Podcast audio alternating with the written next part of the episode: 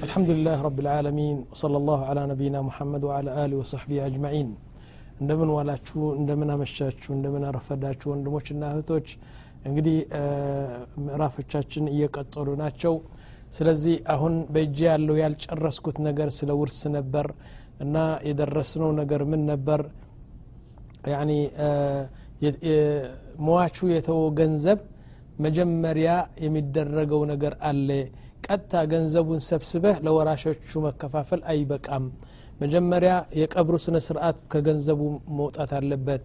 ሁለተኛ አማናና እንትኑ አደራ ያሉት ነገር ገንዘብ ከሱ ጋር የተቀመጠ ካለ ከውርሱ እንትን ተነስቶ ለባለቤቶቹ መክፈል አለበት። ከዛ እዳ ካለው እዳው መከፈል አለበት። ከዛ ቀጥሎ ወስያ ንዛዜ ከጻፈና አንድ ሶስተኛ አሳለፉልኝ ካለ ደግሞ ከዛ መነሳት አለበት እንደዚህ የመሳሰሉ በሙሉ ከወጡ በኋላ ከዛ በኋላ ነው ወራሾቹ የሚወስዱ እንላለን። ጠይብ አሁን ወደ አንድ ነገር ላስገባችሁ። አንዳንድ ሴቶች አሉ ለምሳሌ ባልዋ ይፈታታል በአዲስ አበባ። ባልዋ ይፈታትና ከዛ በኋላ ወደ ሸርዕ ይሄዳሉ። ወደ ማሕከማ ሸርዕያ ሄደው ምንድን ነው የሚገባት? ማህር ቀሪ ማህር ካለ ይከፍላታል አንዳንድ ነገር ካለ ይሰጣታል አንዳንድ ነገር ካለ ይሰጣታል። ሁሉ በማሕከማ ሸርዕያ በቃዲው አማካይነት የእሷን ሕቁቅና መብት ትወስዳለች። አንዳንድ ሴቶች ግን ምን ይላሉ? አልፈልግም ማሕከማ ሸርዕያ እኔ በመንግስትና በህጉ መንግስት ሄጄ ነው ግማሽ የምወስደው ትላለች። ትሄድና በህግ መንግስት ወይም በሌላ ህግ የሰውየውን ንብረት ግማሽ ትወስዳለች። አደለም ዑለማዎቻችን ምን አሉ? ይህች ልጅ በሶስት በሁለት ወንጀል ትያዛለች። በመጀመሪያ ደረጃ የማሕከማ ሸርዕያ የቁርአንና የሱና ፍርድ አልፈልግም ማለትዋ ቀጥታ ከእስልምና ያስወጣታል። እውነት እውነት ከእስልምና ያስወጣታል። ምክንያቱም የአላህ ህግ አልፈልግም ያለ ወይም የአላህ ህግ እኮ ጥሩ ነው ግን የአገሪው ህግ የመሬቱ ህግ ደግሞ ጥሩ እኮ ነው። አንዱ ለምን አንወስድም? ይህን ቁርአን ይቁይና ይህ እኮ መውሰድ ይቻላል ብሎ ከወሰደ ይህም በጣም በጣም ከእስልምና ያስወጣዋል። ስለዚህ የማሕከማ ሸርዕያ የፍርዱ የቁርአንና የሱና ፍርድ እምቢ ብላ ወደዛ ሄዳ ግማሽ ከወሰደች መጀመሪያ ከእስልምና ያስወጣታል። ከፈረች ሀዲ ሁለተኛ ደግሞ ያ የወሰደችው ግማሽ ገንዘብ በሐራም ስለወሰደችው በሆድዋ እሳት እንደገባ ነው የሚታሰበው። ነገ አላህ ዘንድ ትከሰስና ከባልየው ያለ ህግ የወሰደችው ገንዘብ አላህ ይጠይቃታል። ስለዚህ በሁለቱም ክሳራ ነች። ናዓም ለጊዜው ትደሰታለች። ግንባሽ ወስጄ ብላ ሌላ ባል ይመጣና ያገባታል። በዛ በሐራም የወሰደችው ገንዘብ ልጨፍር ትችላለች። ለጊዜው እንደዚህ ነው። ከዛ በኋላ ግን ያኒ አላህ ዘንድ በጣም ህሳብ አላት እንላለን። ስለዚህ የአላህን ፍርድ መቀበል አለባችሁ ነው ምለው አሁን ደግሞ እስቲ ሌላ ደግሞ ምን አለ? አንዳንድ ሰዎች አሉ ሲሞቱ ስብሓንላህ አልዓዚም። እኔ እንጃ ይህ መሞት እኮ ሙሽራ መሆን የሚያስቡት ነገር አለ። ወይም መሞት ማለት ወደ አሜሪካ ወደ ሌላ አገር መሳፈር ይመስላቸዋል መሞት እኮ ከዚህ አዱኒያ መውጣት እኮ ነው ደግሞ የሚጠብቀ ደግሞ ብዙ አዛብ አለ። አንዱ ሰው እኮ ነው ሲሞት ምን አለ አሉ? ወደ ሞት ሰከራተል ሞት እይዞት እያለ ነው። እና በጣም የገንዘብ ውዳ እንትን ፍቅር ነበረው። አሁን ያቺ ሩህ ትሄዳለች ትመጣለች ትሄዳለች ትመጣለች አደለም አሁን ሶስት ልጆች ነበሩት። አንዱ ሙሐመድ አንድ አብዱ አንድ እንደዚህ የሚባሉ። ከዛ በኋላ እንደዚህ አሁን ሊሞት እኮ ነው። ከአንድ ሰዓት በኋላ ሊሞት ነው። እና ምን ይላላሉ ሙሐመድ የት አለ ይላል አለሁ የኔ አባቴ ይላል ሙሐመድ እሺ ሙስጠፋ የት አለ አለ ሙስጠፋ ልጅህ ደግሞ እኔ አለሁ አባቴ አለሁ ይላል ከዛ በኋላ ሰዒድስ የት አለ አለ ሰዒድም አለሁ ሁላችን እዚህ ያለን አብሽር ይላል ተቆጣ ሰውየው እየሞተ እኮ ነው እንዴ ሁለት ሁላችሁም እዚህ ካላችሁማ ሱቁ ማን እየጠበቀው ነው የሱቁ ስራ ማን እየሰራ ነው እባካችሁ ከዚህ ሂዱና ሱቁን እዩት አለ እና ሱቁን እዚህ ሁላችሁም እዚህ ተገትራችሁማ በድንኳኑ በሱቁ ማን አለ ነው? ስለዚህ አንዳችሁ እዛ አትሄዱም ይላል። እንደዚህ እያለ ከአንድ ሰዓት በኋላ ሞተ። ያኒ እባካችሁ የኔ ልጆች እኔ አሁን መሞቴ ነው። ዱዓ አድርጉልኝ። ከገንዘቤ አንድ ሶስተኛ ደግሞ አሳልፉልኝ። ደግሞ እባካችሁ ተባበሩ። ቁርአን ደግሞ ቅሩ። እባካችሁ እንደዚህ ብሎ ለአኼራ ውሳ ከመድረግ በቃ ገና እንትን ይላል ማለት ነው። ጠይብ። እስማዑ ኢላ ሚራስ።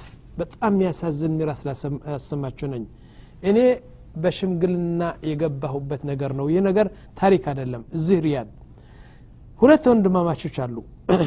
አንዱ ታላቅ ነው አንድ ትንሽ ነው ታናሽ ነው። አሁን ያ ታናሹ ልጅ እድሜው 35 ዓመት ይሆናል አገባ ሚስቱ ከሱ ጋር አለች ማለት ነው አሁን ሚስቱ አልወለደችም። ግን ሰውየው በባንክ ብቻ 140 ሺህ ሪያል ነበረው። ሁለተኛ በሀገራችን አንድ እንዴት የመሰለችው ቪላ አለችው። ሌላም ሌላም ንብረት ነበረው። አደለም ግን ሚስቱ ነው ያለችው አባትና እናት የሉም። አንድ ወንድ ብቻ ነበረው አንድ ወንድም ነበረው አንድ ወንድም ነበረው። ግን የሚያሳዝን ነገር ከወንድሙ ጋር ሰባት አመት ሆነዋል ተጣልተዋል አኩርፈዋል። እንዲያውም ተጣልተዋል። በቦክስ ነው የተማቱ። አንዳንድ ጊዜ ቢገናኙም በቢላዋ ነው ለመጋደል የሚፈልጉ። በጣም ስንት ሽማግሌ ገቡ። አባታቸውና እናታቸው ሳይሞቱ መጥተው ሊያስታርቁ መኮሩ ማንም ሰው በቃ ለሰባት አመት ሰላም አይባባሉ አሁን ይህ በሪያድ ያለው ሰው ሞተዋል። ከሞተ በኋላ እኔ እንደ ሽምግልና ተጠራሁና ሞተዋል ገንዘቡ በሙሉ አወቅ ነው። ምን እንዳለው ቪላ አለው መኪና አለው በባንክ ገንዘብ አለው። ሌላም ሌላም ንብረት ነበረው። የገንዘቡን ብዛት ሁሉ ጻፍንና ወደ ቃድ ቤት ሄድን። ከዛ በኋላ ይህን ነገር እንዴት አድርገን እናከፋፍለው አልናቸው። ማን ነው ወራሾቹ አሉን። ወላ ሚስቱ አለች። ሌላ ግን ማንም የሚወርሰው የለም። ወንድሙ ብቻ ነው አልነው። ምን አደረጉ ታውቃላችሁ?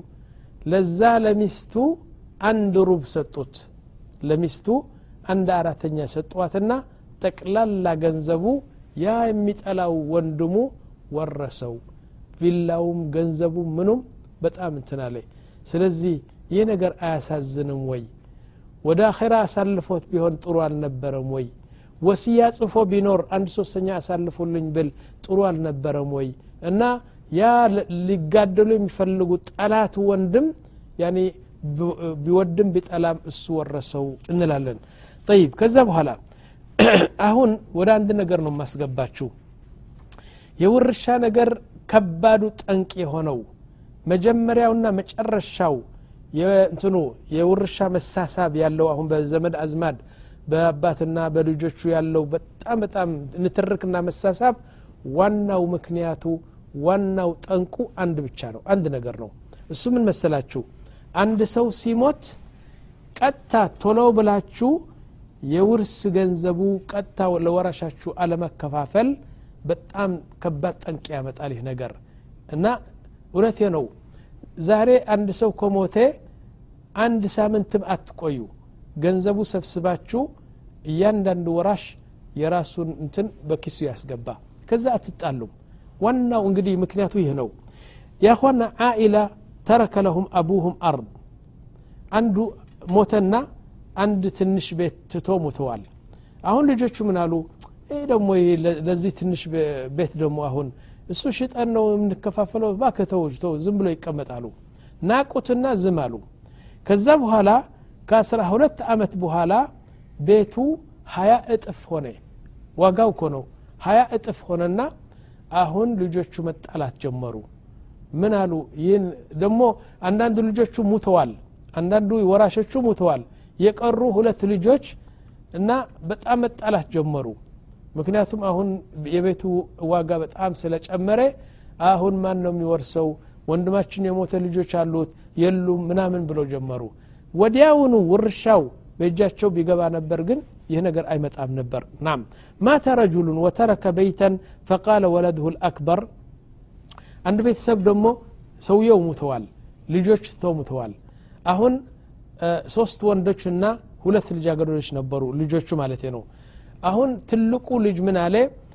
እኔ የአባታችን ንብረት ቤት ነው። ብዙ ሚሊዮን እንትን ዋጋው።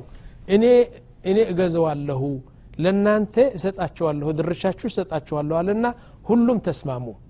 ከተስማሙ በኋላ ለነዛ ልጆች በሙሉ ድርሻቸው ሰጡ አንዲት ልጅ ነበር እህቱ አልወሰደችም ገንዘቧ። ከዛ በኋላ ከአስራ አምስት አመት ነው ከአስራ አራት አመት በኋላ የእንትኑ ተቀየረ። ይህ ናቅፋ መተለን የኤርትራ ናቅፋ የሚለው ድሮ በአንድ ሪያል ሁለት ናቅፋ የነበረው አሁን አንድ ሪያል አስራ አንድ ናቅፋ ሆነዋል። ስለዚህ ልጅቱ ምን ትላለች አሁን? ገንዘቤ ስጠኝ ትላለች። ይህ ከአስራ አምስት አመት በኋላ ነው። እሺ ወንዱ ምን አለ እንግዲህ ገንዘብሽ የምሰጥሽ መቶ ሺህ ናቅፋ ነው ምሰጥሽ ለምን? እንደ እዛ ጊዜ እኮ አንድና እንትን ነበር በመቶ ሺህ ናቅፋ ነው የሸጥ ነው ላ አሁን ግን አስር እጥፍ ነው የሆነው። አሁን ባለው ምንዛሬ ነው የምትሰጠኝ። ላ አልሰጠሽም ላ ትሰጥኛለሽ ከዛ በኋላ ዘመዶቹ ተሰብስበው ወደ እኔ መጡና ጠየቁት ጥያቄ።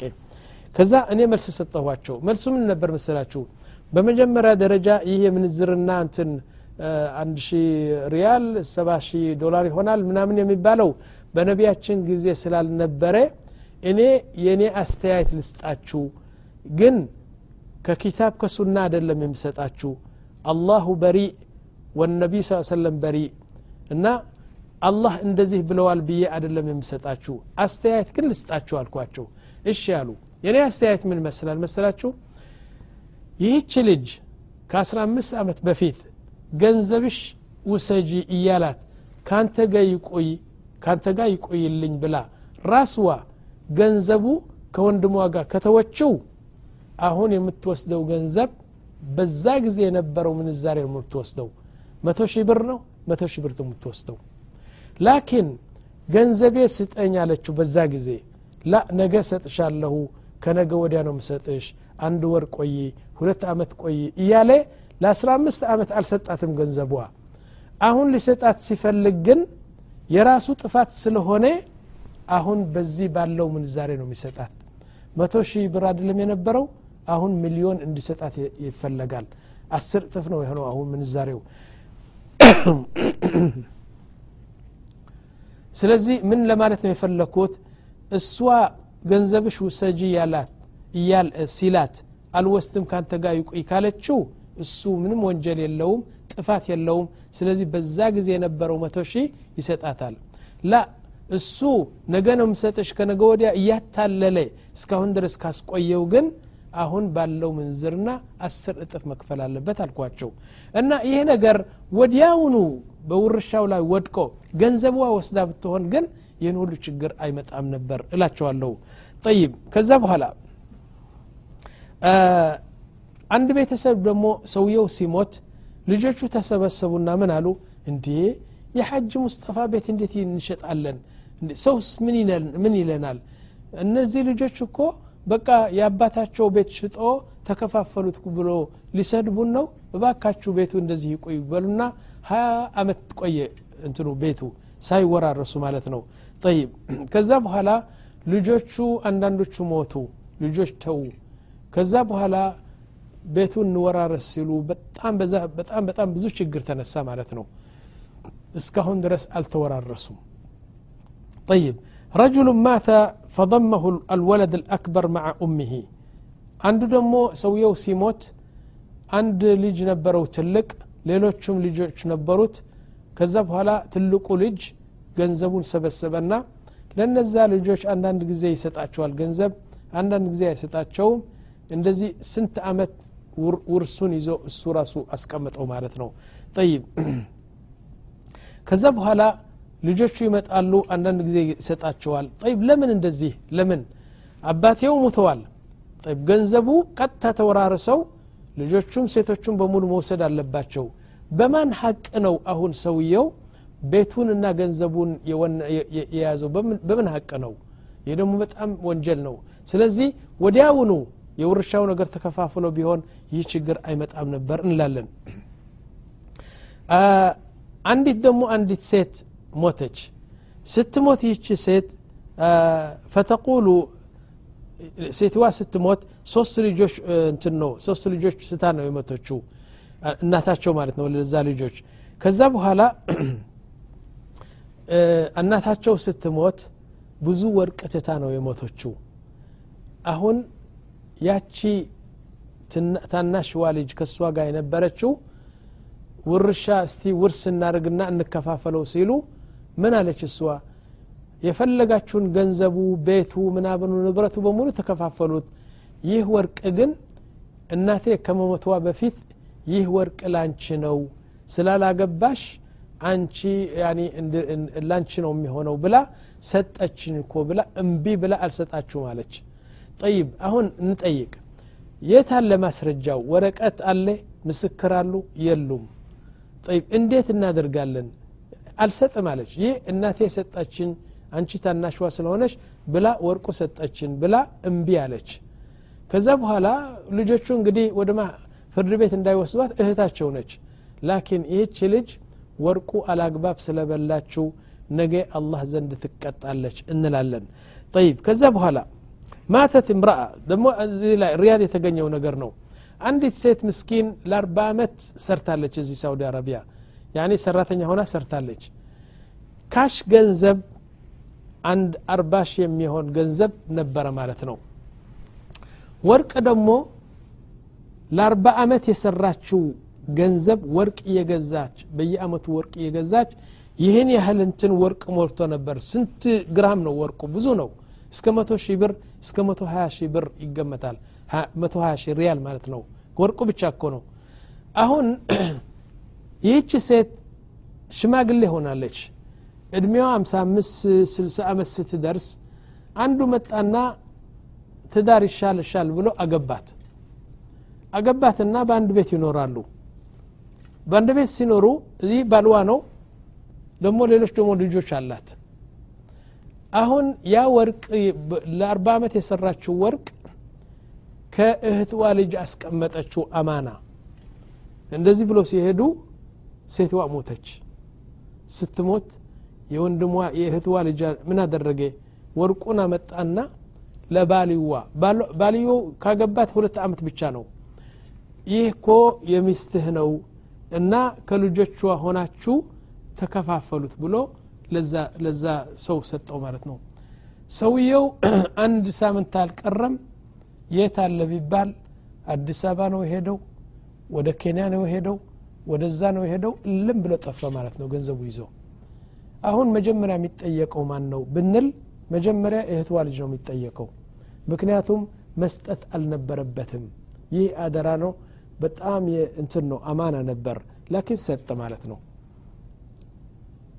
ጠይብ ስለዚህ አኽዋ እንግዲህ ይህ ነገር ስለተገኘ ይህ ነገር ስለተገኘ ያኒ አደራ ስለሆነ አደራው በጣም በጣም ነገሩን አፈረሰ እንላለን። ጠይብ ከዛ በኋላ ዋሕድ ተዘወጅ ወአንጀብ ተላታ አንዱ ደግሞ አግብቶ ሶስት ልጆች ወለደ ማለት ነው። ከወለደ በኋላ ሚስቱን ፈታትና ከልጆቿ ጋር እዛ አስጠጋት። ሌላ ቢያገባ ኖሮ ጥሩ ነበር። ላኪን አንድ ጓደኛ ያዘ። ጓደኛ ይዞ ወደ ቤቱ አምጥቶ ልክ ትዳር እንዳደረጉ አብረው መኖር ጀመሩ። ትዳር አላደረጉም በአቅል ሸርዓ አላገባትም። ላኪን እንደ ጓደኛ ብሎ አምጥቶ በቤቱ ላይ ያስቀምጣታል። አረገዘች ወለደች። ከዛ በኋላ ከስድስት ዓመት በኋላ ይህ ሰውየው ይሞታል። ከሞተ በኋላ እሱ የተወው ገንዘብ በሙሉ ልጆቹ የታሉ ተብለው በሙሉ ገንዘብ ወደ ልጆቹ ተከፋፈሉት ማለት ነው። ጠይብ ውርስ የማይገባው ሰው የለም እዚህ አለ እንጂ። ያ በዚና የወለደው ሰው ከዚህ ሴት በዚና የወለደው ሰው ወንድሞቹ አያቁም እነዚህ ልጆቹ አያቁም ላኪን ወረሰ መውረስ የሌለበት ማን ነው የሚጠየቀው? የሚጠየቀው አባቱና እናቱ ናቸው። ይህ ነገር አባቱ ወስያ መተው ነበረበት አንድ። ሁለተኛ ደግሞ ይህች በጓደኝነት የያዛት ደግሞ ይህ እኮ ልጁ አደለም አይወርስም ብላ መናገር ነበረባት ስለዚህ ይህ ነገር አላህ ዘንድ በጣም ይታሰብበታል ማለት ነው ጠይብ ኩሉ ሀዛ እኽዋ እንደዚህ የመሳሰሉ ነገሮች ያኒ ቶሎ ብለህ የውርሻ ነገር በቶሎ እንትን አለመድረሱ በጣም ብዙ ጠንቅና ብዙ እንትን ያመጣል እንላለን طيب هذا هو اللغز الذي حير الناس ብዙ እንትን ያስጨነቀ ይህ ነገር ነው እንላለን طيب ረጅሉን እሽተራ በይት ወጀአለሁ ቢእስም ዘውጀትህ እና አንዱ ደግሞ ቤት ገዛና በሚስቱ ስም አደረገው ማለት ነው። ይህች ሴት አራት ልጆች ነበራት። ናም ከዛ በኋላ እነዚህ አራት ልጆች ወንድም ነበረው እሱ እናት አባት ነበረው። አሁን ሰውየው ሲሞት እሷ ምን አለች? ቤቱ የኔ ነው አለች። ረባክሽተይ የአባታችን ነው ቤቱ። ላኪን በስምስ ስላደረገው ነው። እሱ በሳዑዲ አረቢያ ነበር። አንቺ በአገር ነበርሽ። ስለዚህ በሳዑዲ አረቢያ መጥቶ ወደ ላይ ወደ ላይ ወደ ላይ የሄደ የቤቱን ጉዳይ ሊያጣራ ስላልፈለገ ነው በስምሽ ያደረገው። ላ ቤቱ የኔ ነው ብላ በቃ በፍርድ ቤት ሄዳ ማንም ሰው ውርስ አልሰጥም ብላ እምቢ አለቻቸው ምክንያቱም ልጆች ነበሩት ከሌላ የተወለዱ አባትና እናት ነበሩ። ስለዚህ በዚህ አይነት ችግር በጣም በፍርድ እየተከታተሉ ነበር ይላል። ናም። ጠይብ። እና እንደዚህ የመሳሰሉ ብዙ ችግር አሉ። ወዲያውኑ ሰውየው ሲሞት ያኔ ካልተከፋፈሉት በኋላ እየተፋፋመ እየተፋፋመ ሲሄድ ብዙ ችግር ያመጣል እንላለን። ማተ ረጅሉን ወለሁ ዓማራት ወአራዲ ፈአኸذ አክበር እብንሁ ውካላ እና ሰውየው ሲሞት አባታቸው ሲሞት ልጁ ትልቁ ልጅ ውክልና ወሰደና ንብረቱን እንትን መምራት ጀመረ ማለት ነው። ከዛ በኋላ እንደዚህ ብሎ ሲሄዱ ሲሄዱ ሲሄዱ ልጁ ራሱ ይሞታል። ልጁ ግን ውርሻው ገና አልተከፋፈለም። ልጁ ወኪል የሆነው ሰው ሲሞት ከዛ በኋላ ልጆቹ ውርሻ ውርስ እናደርግ ብለው ሲቀርቡ ለካ የአባታቸው ገንዘብ ሶስት አራተኛው ጠፍተዋል። ማን ነው ያጠፋው? ያ ሰውየው ታላቁ ልጅ የሚባለው ውክልና የወሰደው በቃ እንትኑ ድምጥማጡ አወጣው ማለት ነው። ገንዘቡ በሙሉ በላው ምንም አይነት ያስቀረ ነገር የለም ይላሉ። ጠይብ። እና እንደዚህ የመሳሰሉ የእኽዋ ብዙ ችግር ስላሉ ረጅሉ ማተ ወተረከ ወለደይን ወንድሞችና እህቶች ምንድን ነው ዋናው ቁም ነገሩ? ለምሳሌ አሁን አንድ ሰው ይሞትና በሀገራችን እኮ ነው። አንድ ሰው ሞተና ለአምሳ አመት ያህል ለአምሳ አመት እኮ ነው ሲከራከሩ። ምክንያቱም ብዙ ንብረት ተወ። ከዛ በኋላ ለአምሳ አመት ሳይዋረሱ ሳይከፋፈሉ ውርሱ። በቃ ቤቱ ተወደደ። ከዛ በኋላ ልጆቹ ሞቱ የልጅ ልጆቹ መጡ። ከዛ በኋላ በቃ ልጆቹን አሁን ሊፋጁ ትንሽ ነው የቀራቸው ምክንያቱም መጀመሪያ ሲሞቱ ያኳና ሰሓባ ወታብዒን ይገርማቸዋል። አንዳንድ ጥሩ ዑለማዎች ነበሩ። አሁን አንድ ሰው ከሞተ ይህን ሰውየው ይከፍኑት ያጥቡትና ሬሳው ገና ሳይቀበር አንድ ዓለም ያመጡና ሰውየው ሙተዋል። ይህን ይህን ንብረት አለው ይህን ደግሞ ወራሾች ሆኖ እነዚህ እነዚህ ናቸው ብለው ከዛ በኋላ ምን ያደርጉ ነበር የወራሾቹን ሁኔታ በሙሉ ያቃሉ እያንዳንዱ የራሱን ድርሻ ያቀና ከዛ በኋላ ሰውየው ይቀበራል። ከአንድ ሳምንት ሁለት ሳምንት በኋላ ድርሻቸው ስላወቁ ከዛ በኋላ እንትን ይዋርሱ ነበር። ገና ሳይቀበር ነው። አሁን በጠቅላላ አነጋገር ምን ለማለት ነው የፈለግኩት አንድ ሰው ሲሞት የእኽዋ ሶስት ምርጫ አላችሁ እሱ የተወው ቤት ለምሳሌ የበለጠ ነገር ወዲያውኑ የወራሾቹን ንብረት በሙሉ ቤቱን ተሽጦ እያንዳንዱ የእሱን ገንዘብ በኪሱ ያስገባ። ከዛ ያኔ ተፋቅራችሁ ትኖራላችሁ። ጠይብ። ይህ ነገር አንፈልግም ካላችሁ ደግሞ አንድ ሰው ከናንተ ይጠቅልለው ነገሩ። ጠቅልሎ በቃ ለወራሾቹ ገንዘብ ይስጣቸው። ይህም አልተቻለም ከእኛ መካከል ሀብታም የለም ከተባለ ደግሞ ያኔ ቤቱ መሸጥ የለበትም ብላችሁ ድርቅ ካላችሁ ሶስተኛው ምርጫ ምንድን ነው ቤቱ ይተመን ያኔ ይታወቅ። ለምሳሌ አስር ሚሊዮን ብር አምስት ሚሊዮን ብር ተብሎ ይገመት። ከተገመተ በኋላ ወራሾቹ ይመጡና ለገሌ ይህን ይደርሰዋል የገሌ ይህን ይደርሰዋል ተብላችሁ በወረቀት ተጽፎ ከዛ በፍርድ ቤት ሄዶ ታትሞ እያንዳንዱ ሰው በዚህ ቤት ስንት percent እንዳለው ያቃል ከዛ ቤቱ ይቀመጥ ቤቱ አይሸጥ። ከዛ እንሸጠዋለን ብላችሁ እንትን ካላችሁ በኋላ እያንዳንዱ የእሱን ድርሻ ያቅና ገንዘቡን ይስባል። حتى لو ماتوا። እነዚህ ልጆች በሙሉ ቢሞቱም ቢሞቱም የነሱ ልጆች አሉ። የአባታቸው ድርሻ ስለሚያውቁ ያኒ እንሻላ ከአስር አመት በኋላም የእነሱን ድርሻ ስበው መውሰድ ይችላሉ ማለት ነው። ግን ይህ ሁሉ ነገር ይህ ሁሉ ነገር መቅረት አለበት ያኽዋ አንድ ሰው ከሞተ በትልቁ ሰውየው ሙተዋል በትልቁ ሰውየው ሙተዋል አሁን ውርሻው ለምን ይዘገያል ይህ ነው ዋናው ጠንቁና በመጨረሻ እንሻ አላህ በማሳጠር ስለ ውርሻ ወይም ስለ ውርስ የነበረው ደርሳችን በዚህ ይጠቃልላል እንሻ አላህ ከዚህ ቀጥለን ወደ ሌላ ስለምንሄድ أقول لكم والله أعلم وصلى الله على نبينا محمد وعلى آله وصحبه أجمعين.